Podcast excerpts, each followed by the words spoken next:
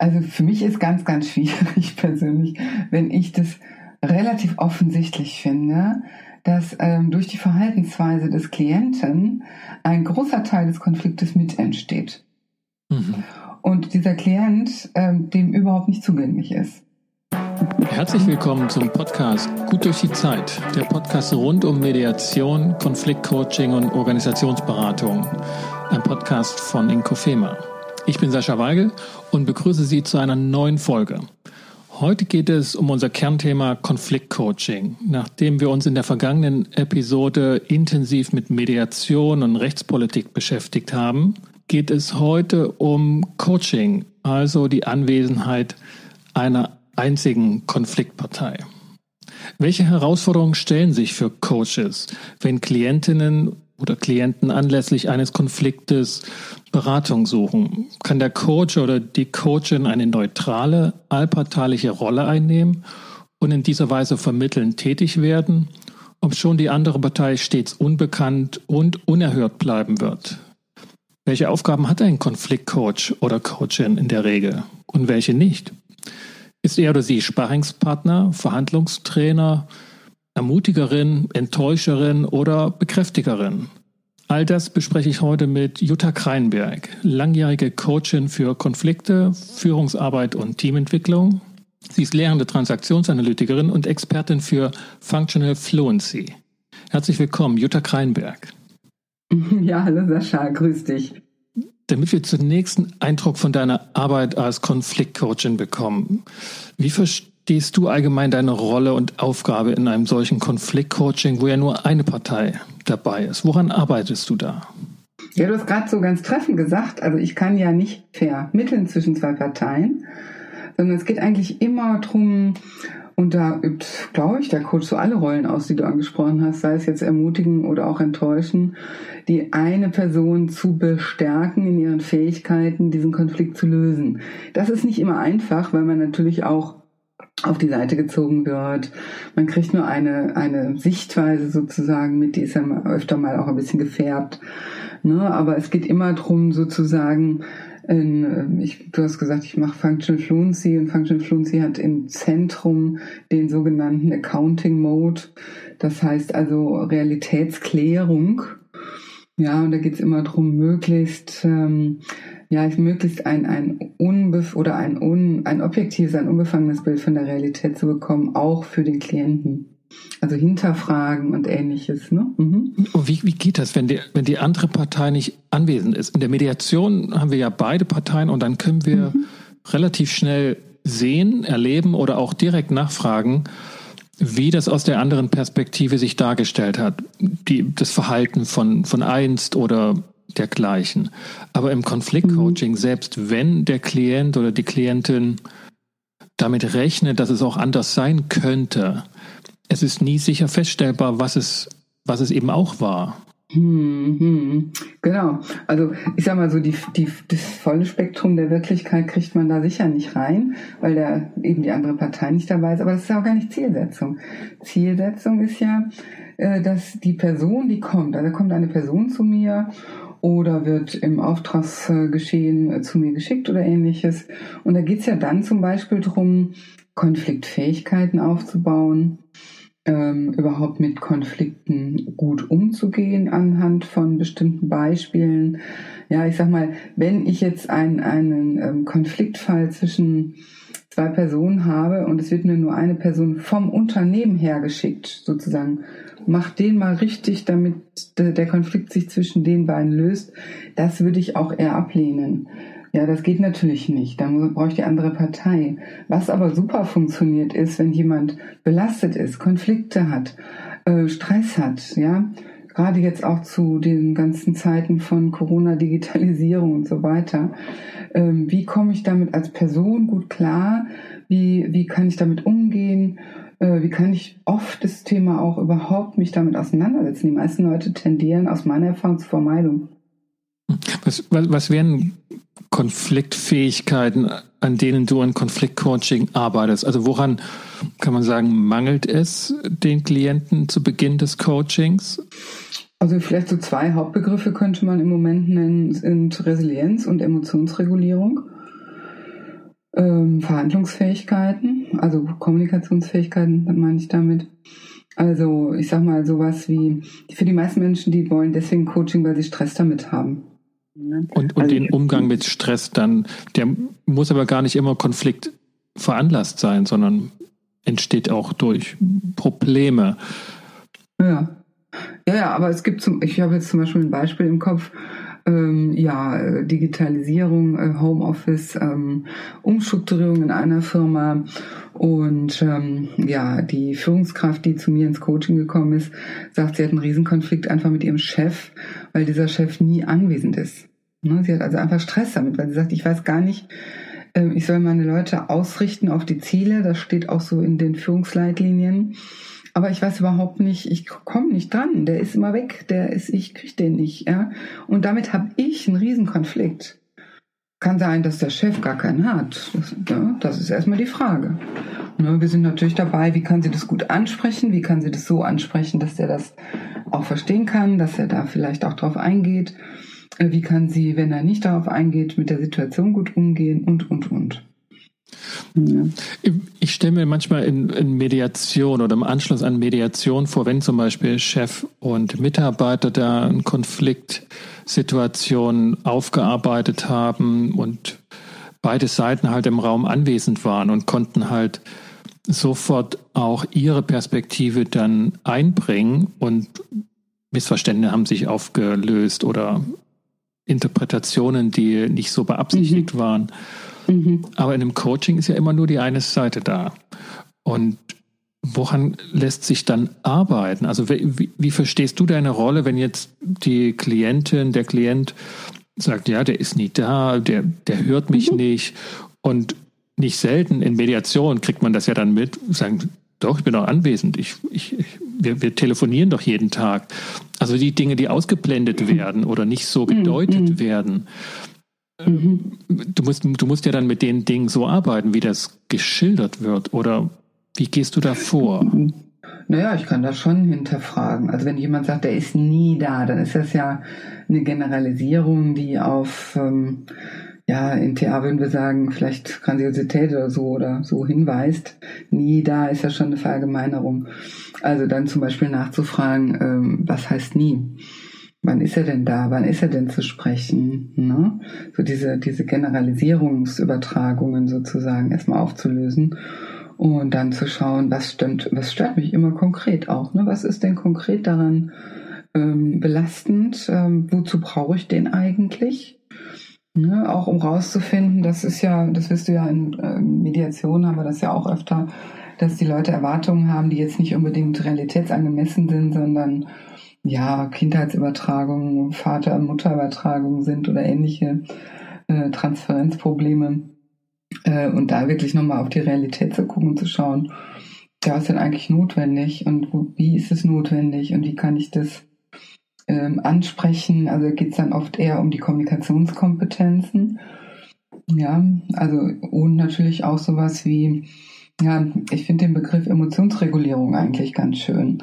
Ja, also äh, auf der einen auf der einen Seite sich überhaupt zu trauen, jemandem was mitzuteilen, dann sagen, stört mich oder ich hätte es gerne anders, aber dann eben auch, also viele, also Viele haben dann, also gerade Frauen haben dann Angst, dass sie dann laut werden oder, oder weinen oder also dass sie zu viel Emotionen zeigen und sagen dann lieber nichts, ne?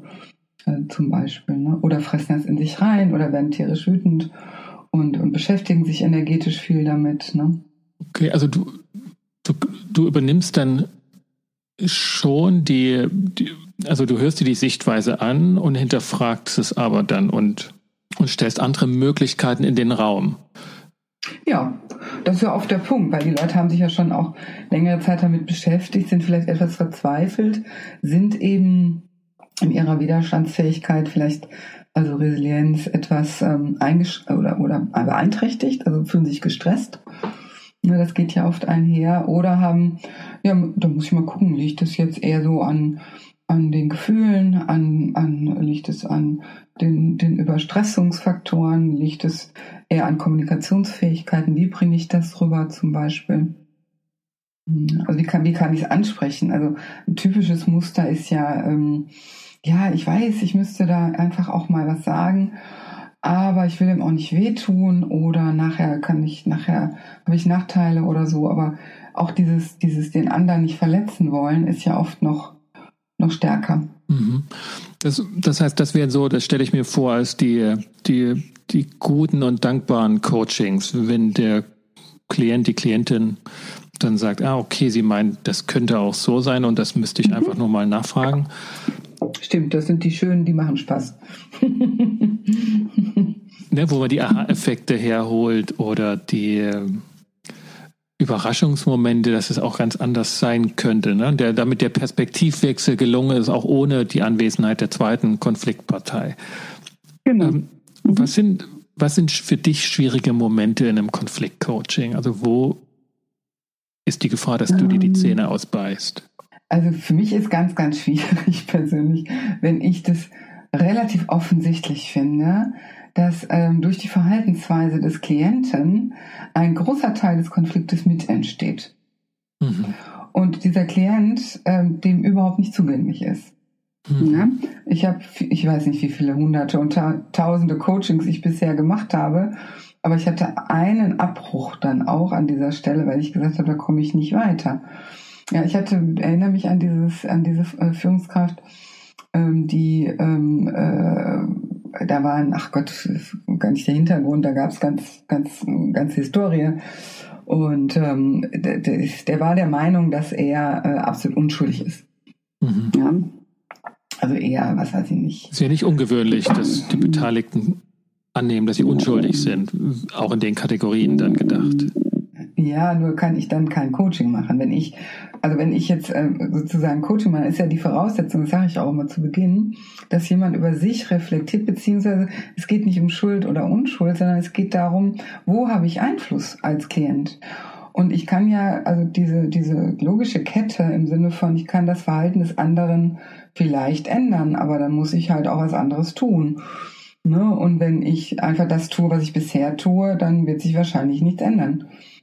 Ah, okay. Und wenn, der, ja. wenn, wenn die Klientin oder der Klient dann gesagt hat, also ich habe A keinen Einfluss und B liegt es auch nicht an mir, dass die Situation so ist, wie sie ist. Genau. Dann ist Coaching nicht möglich, weil, ja, ich meine, klar, ich kann dann nochmal, äh, natürlich habe ich versucht, verschiedene Zugangswege zu finden ähm, und zu sagen, okay, ähm, was können Sie denn, also dass wir einfach mal hingucken, was können Sie denn tun, damit diese Situation sich besser entwickelt oder sowas. Und da war einfach dieser Auftrag an mich ganz, ganz deutlich, dass ich mit, mit HR sprechen soll und das aufklären soll und denen sagen soll, dass derjenige unschuldig ist. Und ich gesagt, ich bin nicht, ich bin kein Betriebsrat. Also es geht nicht. Da müssen Sie zum Betriebsrat gehen und den darum bitten, für Sie ein Wort einzulegen. Ja. Und ich habe auch gesagt, es gehört auch zu Coaching, zu Führungsqualitäten, äh, dass sie dort äh, einfach auch selber auftreten, beeinflussen und ihren Einfluss auch ausüben. Ja, so als Opfer geht es einfach nicht mit der Führungs, äh, Führungsposition sozusagen. Da habe ich ein bisschen zu scharf konfrontiert. Der war dann, der hat dann gedacht, dass ich gegen ihn bin. Also es war eine ganz schnelle Situation von, die sind alle gegen mich. Mhm. Ähm, man kann vermuten, dass an solchen Stellen auch irgendwo entweder eine langjährige ähm, Stabilisierung in der Interaktion oder auch eine psychologische, psychische Beeinträchtigung vorliegt, würde ich behaupten.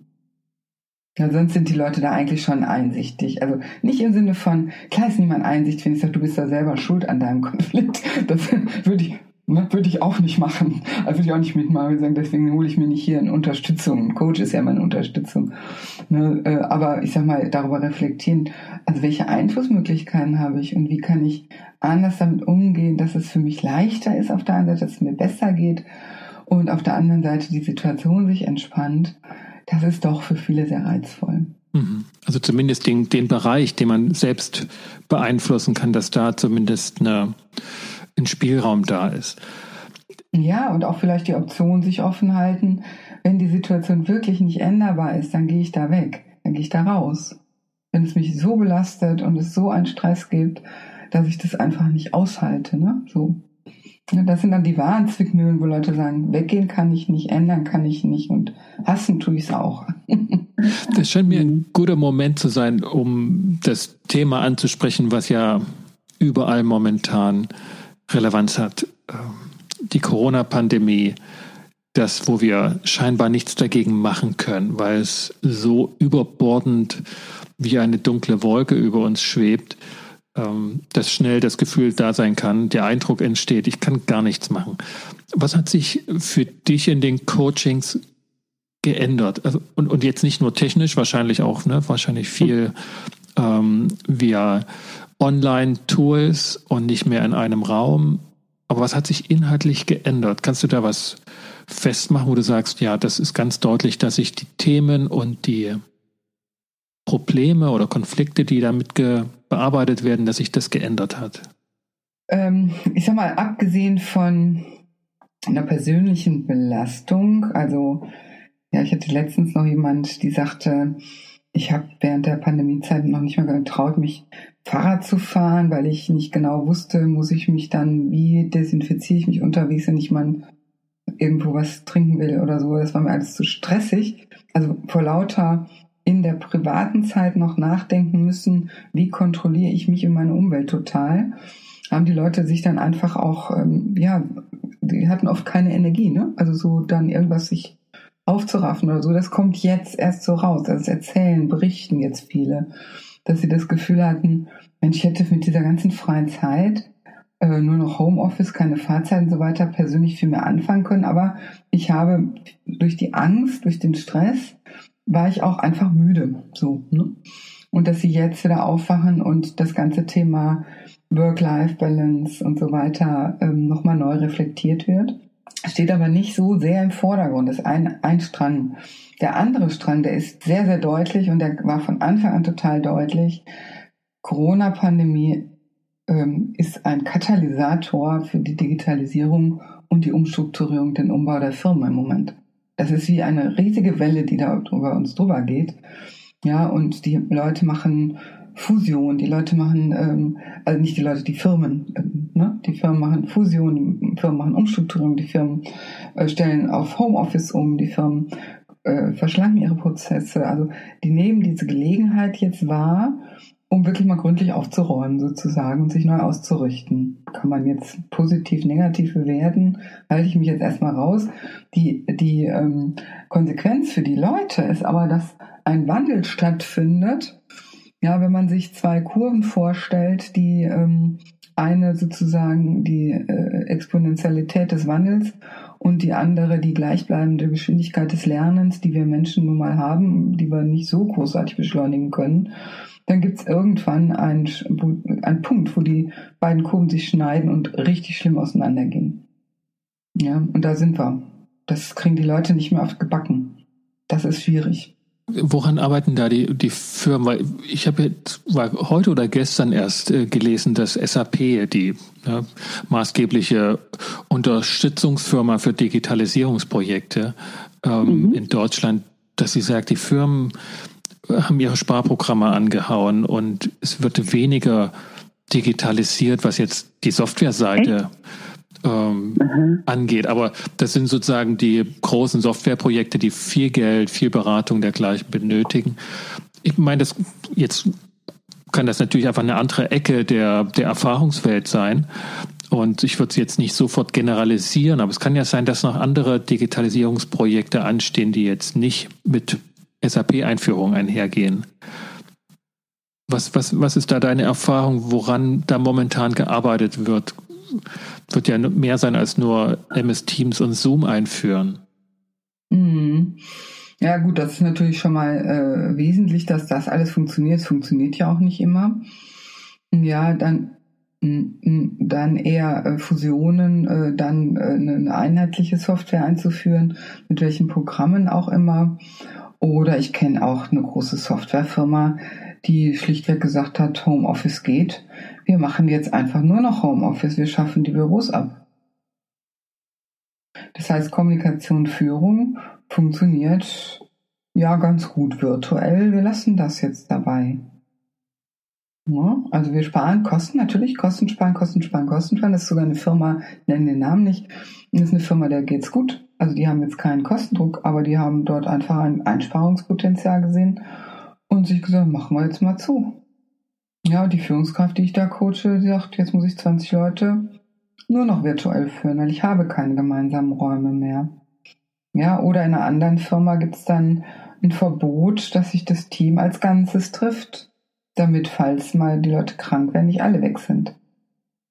Als Beispiel nur. Das sind so, also ich sag mal, es sind so kleine Dinge für die Menschen, weil sie, ähm, weil sie, äh, die, die aber total wichtig sind oder die, die, die sehr ausschlaggebend sind.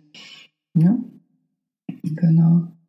Und ich sag mal so, was, was so Digitalisierung, ich bin jetzt kein Digitalisierungsexperte, ich kriege ja immer nur mit, wie sich das Arbeitsleben der Menschen verändert. Ja, und welche Programme die da benutzen, weiß ich ehrlich gesagt auch nicht. Ne? Aber ich kriege nur mit, dass sie daran arbeiten, dass, weiß ich nicht, der Supply Chain nochmal aufgeräumt wird oder ja, oder äh, die ganze Lieferkette wirklich äh, gestreamlined wird oder äh, Kosten eingespart werden, wo es eben geht oder so solche Sachen. Das, das erfolgt schon im Moment. Vielleicht, äh, Jutta, zum Abschluss noch die Frage, was machst du besonders gerne im Coaching? Was ist so dein Lieblingstool? Vielleicht derzeit?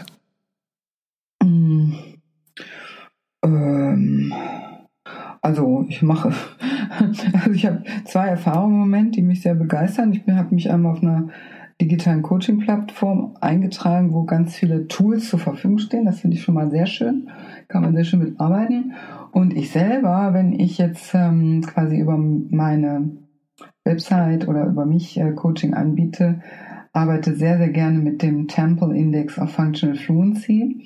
Das haben wir nicht übersetzt, weil dieser Begriff einfach Leichtigkeit und ich sag mal Ressourcenorientierung ähm, äh, assoziiert äh, und sowas meint, wie dass ich sowohl mit mir selbst meine Stärken ähm, entdecke und im Reinen bin, als auch in Bezug auf die Interaktion. So, und das ist einfach ein sehr aufschlussreiches und ähm, prägnantes Tool, was man ähm, sowohl als Staat als auch äh, als Entwicklungshilfe für Führungskräfte einsetzen kann was eben nicht äh, Persönlichkeit diagnostiziert und sagt, so einer bist du halt, sondern eher hinguckt, äh, wo wo äh, setze ich meine Energie gut ein, sei es Richtung Führung oder sonst was, äh, oder gegen Resilienz oder Emotionsregulierung. Und auf der anderen Seite, wo, wo habe ich vielleicht auch Effizienzverluste? Mhm. Functional Fluency ist das Konzept und Temple, Susan Temple war die Begründerin, wenn ich das richtig ja, ist sie immer noch, weil sie lebt ja noch. Genau. sie ist die Founderin, sie ist die, die Gründerin. Ja, Wir werden das genau. in den, in den Shownotes nochmal verdeutlichen, damit äh, das ähm, Konzept deutlich ist, wenn es vielleicht jetzt ähm, da Interesse geweckt wurde von Susan Temple, Functional Fluency. Genau, das ist der, das ist das Instrument, das psychometrische Instrument, das ist ein Online-Tool für, kann man einen Test ausfüllen und dann kriegt man die Auswertung als Gespräch, als Begleitung, als Anstoß für anstehende Veränderungen, um die zu bewältigen. Ja, okay, dann da können wir ja gut, gut darauf hinweisen, dass das, wenn das online gestellt ist und ein Online-Tool darstellt. Genau. Ähm, mhm. Jutta, vielen Dank. Das war ein hochinteressanter Einblick in deine Arbeit, sowohl allgemein als auch jetzt ganz konkret in dieser Pandemiesituation. Okay, schön, das freut mich. Ja. Wenn Sie, liebe Zuhörerinnen und Zuhörer, Fragen zu dieser Episode haben, dann schreiben Sie doch einfach eine E-Mail oder nutzen die Kommentarfunktion auf der Webseite oder bei Apple Podcast, da ist das auch möglich. Vergessen Sie dabei nicht, eine Bewertung und Feedback zu hinterlassen. Und wenn Sie den Podcast noch nicht abonniert haben, dann holen Sie das nach und sagen am besten auch Ihren Freunden und Kollegen Bescheid, dass hier über Mediation, Konfliktcoaching und Organisationsentwicklung gesprochen wird. In der kommenden Folge werden wir uns einer Methode der Mediation widmen, und zwar dem Paraphrasieren. Wir werden mit dem Linguisten Hans Nenhoff, ähm, der auch Mediator ist, uns darüber unterhalten, weshalb wir paraphrasieren und welche Wirkungen das hat und warum wir das nicht in der Alltagskommunikation tun. Für den Moment bedanke ich mich bei Ihnen und auch bei dir, liebe Jutta, für diese Episode und wünsche dir viel Erfolg äh, bei der zukünftigen Arbeit und bei dem Überstehen der Pandemie, gesund und wohlbehalten durch diese Zeit zu kommen. Danke dir, dir auch. Alles Gute, gerne. Danke für das Gespräch und es war jetzt echt spannend. Ja, Schön. gerne. Das war wirklich toll. Ciao. Ja, bis dann. Ciao.